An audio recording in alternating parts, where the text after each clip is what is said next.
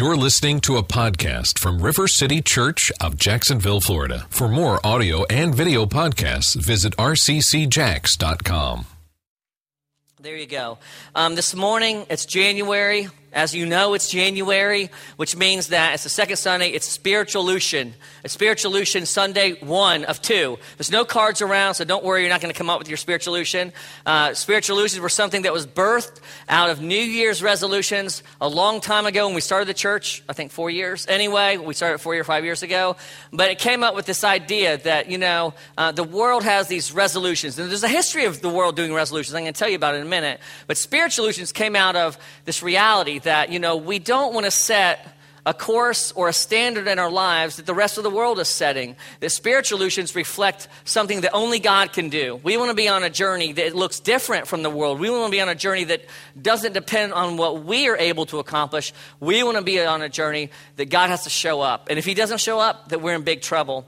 And all of that came from, like I said, New Year's resolutions. And I asked you, if I were to say, hey, how many people have done New Year's resolutions? You'd, a lot of people would probably already say, I've done my resolutions. And resolutions, for the most part, are an effort on your part to change something about your life or your body that you don't like. I mean, that's just what it's about. You know, I'm going to do these things because I don't like, I mean, that's one of the reasons I don't have resolutions because I like everything. I like, I, it's all here. You know, what I'm saying. It's like, it's nowhere to go. There's nowhere to go from here.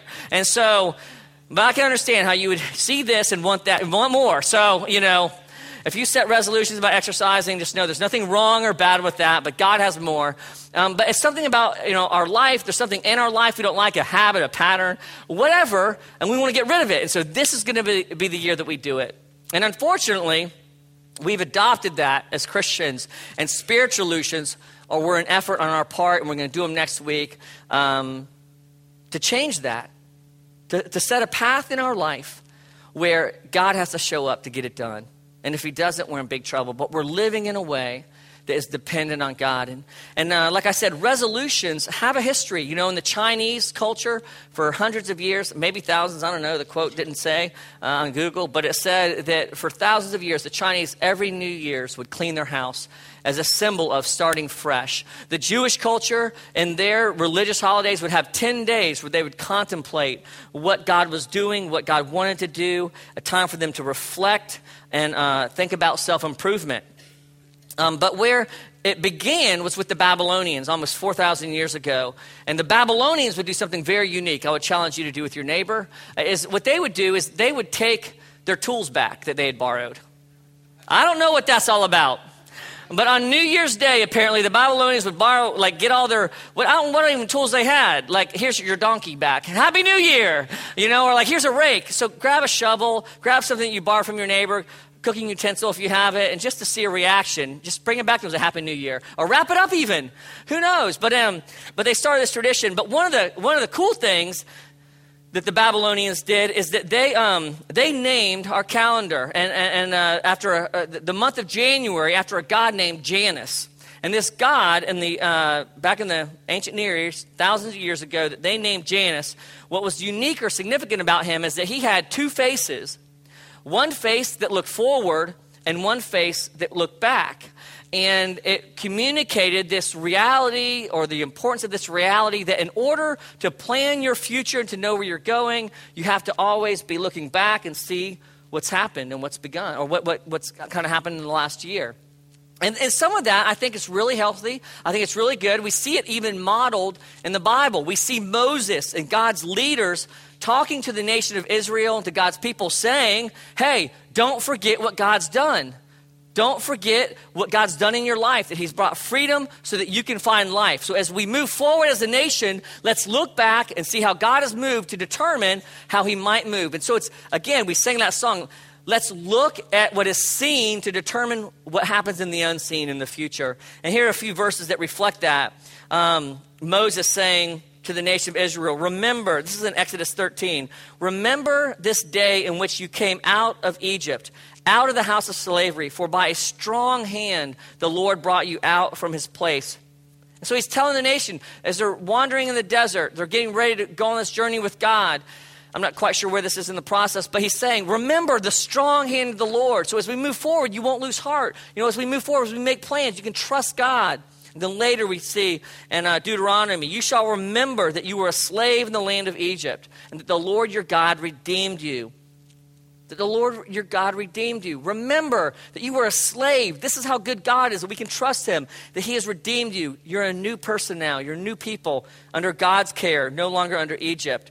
And then in Joshua, remember the word that Moses, the servant of the Lord, commanded you, saying, The Lord your God is providing you a place of rest and will give you this land. So again, a promise that God has made. Remember the promises of God that God has made in your life so that you will behave this way as we lose heart or as we struggle, as we're in battle. And then lastly, this one's a great one. And th- there's lots more of these. There's tons of them. Just type in remember, Google search it in a Bible program, and you'll get tons of these.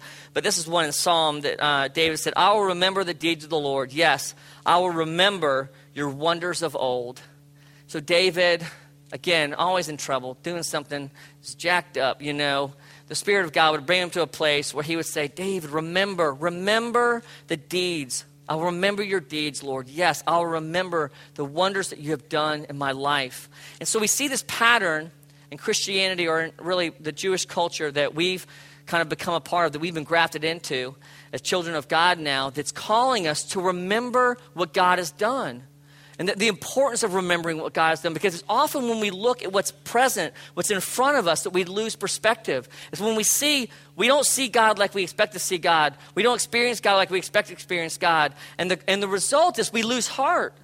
And so as we look at the, this year, the danger is that if we don't look back, if we don't look back, we might miss what God has for us. So, one of my encouragements, and I'm going to walk us back through the year real briefly, is to look at how God has responded. Look at what God has done. Look at his faithfulness. But at the same time, I know this that as we look back through the year, that some of us, maybe many of us, I really feel like the Lord laid this on my heart. So you look back on 2011, it's, there's going to be a disappointment. There's a, a sense of God didn't show up like I thought He would. God didn't respond like I asked Him to. My family's not any different. My marriage hasn't changed. My kids are still, you know, struggling with the same things that they've struggled with. I gotta be careful because my son's in here, you know. I'm not giving anything away. He's the best. But um, the, the reality is, is that many of us will look back in disappointment and, and, and we will feel disappointed my wife told me after the first service, she's like, get off the disappointment thing. You're there way too long. It's, more, it's too much about you. Let that go. You know, and so I'm going to try to balance it better. But think about it. Just think about real quickly, just real, or, or real briefly. You know, think about just a few weeks ago, it was Christmas. It was Christmas. And for some of you, it was a very powerful experiencing of God, where God really showed up. It was a season where God was really integrated into your family. And as you sought Jesus, you found Jesus, and He really provided for you, and you had a great time of reunion, being reunited with your family, probably. And then for others, it was a very lonely time, a very difficult time, where the wounds that you've received around Christmas or in the holidays were just brought back up. The disappointment was a reminder of the pain and the unanswered prayer you know, I remember at, at, my, whenever I was growing up, I went to college at University of Florida. There was a season in my life because of my family and the dysfunction that occurred during Christmas that I didn't even want to go home, and I stopped. Easter and Thanksgiving, I started coming up here and spending it with friends just because I didn't want to go deal with the junk that I had to deal with in my family. And so it was a painful time, but, but for, for, for a lot of you, it wasn't. It was a great time where God met you. But let's back up a little further. Before Christmas, we have Casino Royale, which we know is amazing for us all. But before Casino Royale, we had Thanksgiving. You know, again, a time that we should be thankful. But statistics tell us that it's, the, it's also a time where there's the most suicides. The greatest amount of depression experienced by people and loneliness is astronomical. And so half of us or maybe more than half of us really experienced God showing up, again, reminding us of all that we have to be thankful for. But then others, it was a very lonely time where we felt like God was absent, His Spirit wasn't present, and when we look back, we feel frustrated. You know, and again, if we back up even further to, you know, I could just take us through the whole year at every season, if it was the beginning of school, being excited about the new classes you had, if you're a student, and oh, this is going to be great, it's going to be different, and it's, it's not, or it is, or God really met you and you met someone and, oh, this is awesome, God's on the move, or you broke up with someone and God disappointed you. And I thought, I'm so tired of being left. I really want to be married. Both of which has probably happened in this group. And then we go to the summer, and before the summer was the spring. And then before the spring was January, where we all sat last year and we thought, if I just work a little harder, if I just write down the right goals, if I just have enough quiet times, if I go to church enough, maybe God will hear me and then God will show up and then my life will be okay. And we were disappointed because the year before he hadn't. And that for some of us, January last year was the beginning of the best year of our life, where God did show up and we've grown through this year. He's spoken to us and He has led us, and we are fired up for 2012 because God has been so good. He's redeemed, restored, and transformed us. And so we have these two things going on in our, in our church right now people that are unfortunately really frustrated and disappointed with God as they look back. And then people who are really excited and anticipating that God is on the move in their life. And I'm ready to grow and I'm ready to go. But I think that who I want to speak to today, obviously, are both groups because both groups are here. As we look to the future, I want to talk today, as we plan for next week in writing our spiritualution, that there is a call on God's people that many of us have been disappointed this year, not because we wrote down a spiritualution and God didn't show up to provide for it, but it's because He didn't show up in the way we thought He should. And I think that that happens because many of us write down resolutions instead of spiritualutions. We write down things that still require us our effort over the top, us to do everything. We want God to come and meet, you know, meet us in a way that is selfish as opposed to that is focused on Him and His kingdom. And so, again, Jesus reminds us as we take God's theme of looking back into the Old Testament, Jesus tells us, I'll tell you what to look at. You seek first my kingdom. You seek my kingdom first, and then I'll give you everything else that you need. And so this morning, I want to challenge us all as we present the opportunity to write down spiritualutions, things that if God shows up, he'll be glorified in, things that only God can do, things that will reflect and demonstrate his love for us, things that will bring glory to him. But it begins with this, this reality God designed us to seek first his kingdom. And if we are seeking anything but that, even in a spiritualution, don't be surprised if it doesn't happen. And if it doesn't happen, it's not because God's not faithful, because we know that God is faithful. But it's because we probably asked for the wrong thing. It's probably we weren't being led by the Spirit, but maybe by the flesh or by the circumstance that we're in in life.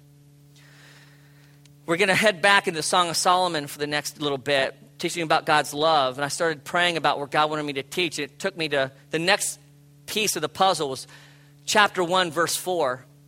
And there's no coincidences, coincidence in the kingdom. It happens to be in this verse that the bride of Christ is communicating her life vision, her greatest desire, her spiritualution, I could say, for not only the immediate need and desire in her heart, but for the long term desire in her heart. And God's reflecting, again, we're the bride of Christ in this story of Song of Solomon. We are the bride. We are the one that God is teaching in this passage. This is what the desire of your heart should be. This is what the spiritualution of this year should begin with. And so we read in chapter 1, verse 4, the bride saying, Draw me after you, let us run. The king has brought me into his chambers. That's all we're going to do today. I'm going to do the next part next week the next little part of the verse is, But draw me after you, let us run. The king has brought me into his chambers. Now, that might just seem like, what in the world is that all about? I'm going to tell you what that's all about. It's about the bride of Christ calling to Jesus and saying, Jesus, Father, draw me after you. This is what's most important. God communicating to us. This is what is the foundation of all of life. Draw me into your presence. Draw me. Bring me into your presence. Help me experience your spirit. Help me experience your love, your power, all that you have for me. That's the secret place that everything flows from, that everything comes from. And if you're not in that place, if that is not the greatest desire, the first thing on your heart, there's a good chance you're going to get your spiritualution wrong and every other resolution in your life wrong. It's the emotive, it's the emotive. Who says that? That's because I'm so smart. Things like that just slip out. Remember the Song of Songs. What is the Song of Solomon? It's the, it's, it's the emotional book of the Bible that communicates God's love for us and the love He's drawing, the romantic, passionate love that He's drawing us into. And so, this is the book of the Bible where you read the heart of God saying, Seek my kingdom first. The romantic position in Song of Solomon, as God as our lover and, and we are His, He is saying, My heart, my love, my romance for you has to be the foundation. Come to me. Let me draw you away, draw into my secret place. There's nobody else that knows about this place with you and the Lord. Nobody else experiences the Lord in this place with you. This is you and Jesus. And in this piece, in this little verse, draw me after you, God is telling us, this is the foundation for everything that happens in your life with me. And many of us are disappointed in life because this is not the place we've started. Some of us actually start with the next verse, which is, let us run, which is, when you unpack that a little more in the original language, we could better translate it. It says, let us run, Jesus, let us run together. Let us run after God's together. Let us run after God's mission together. But it's also not only us and Jesus, it's us together. And this piece of scripture talks about let us together run after God's mission. And so many of us, we're tired, we're angry, we're hurt, we're pissed because that's where we began. And that's where we end is doing, doing, doing, doing for God. If I do this, then God will bless me. If I do this, then I'll find happiness. I'm supposed to do this. I've, I got to do this. I got to do Hollybrook. Then I got to go do this. Then I got to do this. Then I have to do this. I got to do worship. And where do we land? Where do we end? There's some of us in this room that are the most involved in this church that are also the most weary, the most tired, and the most disappointed with God. You're just better at faking it. On the outside, it looks like you're happy because you're doing all the things. You're running with Jesus. The problem is you never went to God first to allow His love for you to be the fuel and the passion and the drive behind all that God's calling you to do. And so you're tired, you're exhausted. When you look back on the year, you're like, holy schmoly, I'm not, I don't want another year like that. I've done everything for you, Lord, and you haven't shown up. I'm disappointed. I'm angry. Or whatever. Here's the coolest thing about these verses. I'm going to end with this. It's the third part where God says,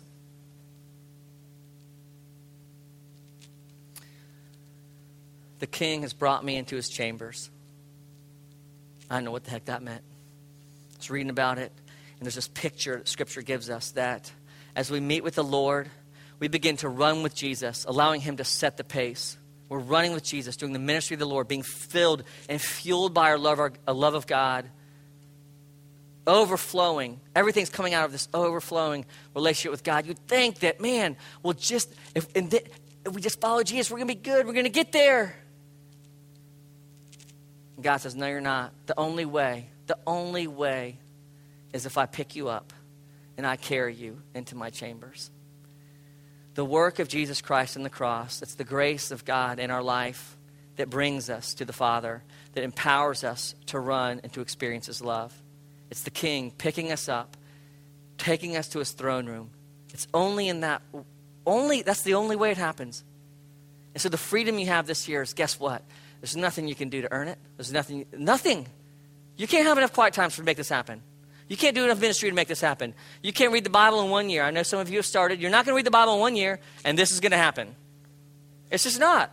I start doing that thing every year. I never finish. I've never finished it. Just know you're in good company because most of you haven't either, unless your name's Sean Smith. But anyway, so